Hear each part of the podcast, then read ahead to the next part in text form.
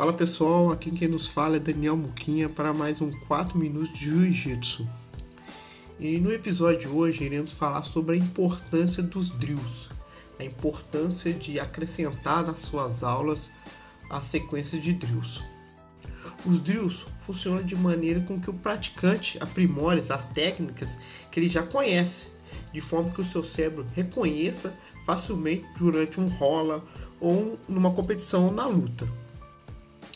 É, quem pula essa parte do treino porque não gosta, acha que é inútil, acha que, que cansa muito, está perdendo uma ótima oportunidade de aprimorar os movimentos e as sequências para uma passagem de guarda, uma finalização, entre outras. Né?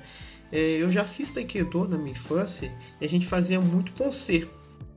Fazíamos horas e horas de poncer. Eu lembro que na época era se eu não me engano, era duas horas de taekwondo. A gente ficava fazendo mais ou menos uma hora e meia de ponce. Né? Para quem não sabe o que é ponce, o ponce são a sequência de movimento do taekwondo. Então, no jiu-jitsu, os drills seriam o ponce no taekwondo ou o kata que os karatecas fazem, né? E quando eu comecei a fazer jiu-jitsu, não era chamado de drills. Eles falavam escolinha, né?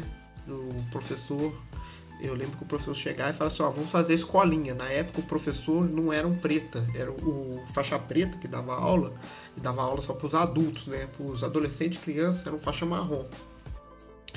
E ele sempre falava assim, ó, vamos fazer escolinha hoje. Hoje tem escolinha, né? E quando fazia escolinha, o... quem fazia era só iniciante e alguns graduados, né? Alguns graduados não faziam porque achavam que ficava com vergonha, escolinha, uma coisa assim, é, de iniciante, né? Mas essa prática eu vejo que até hoje muitos não gostam de fazer.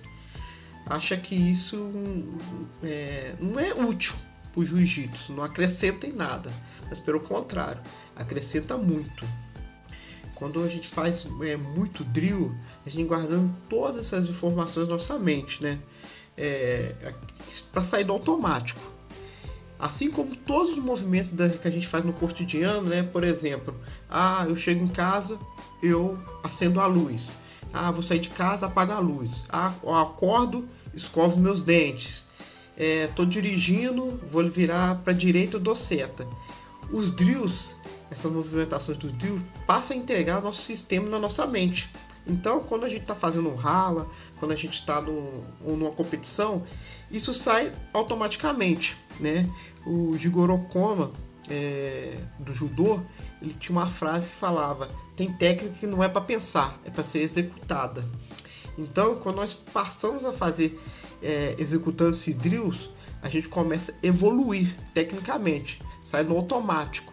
É, tem situações que a gente não precisa ficar pensando o que eu vou fazer, vai sair no automático.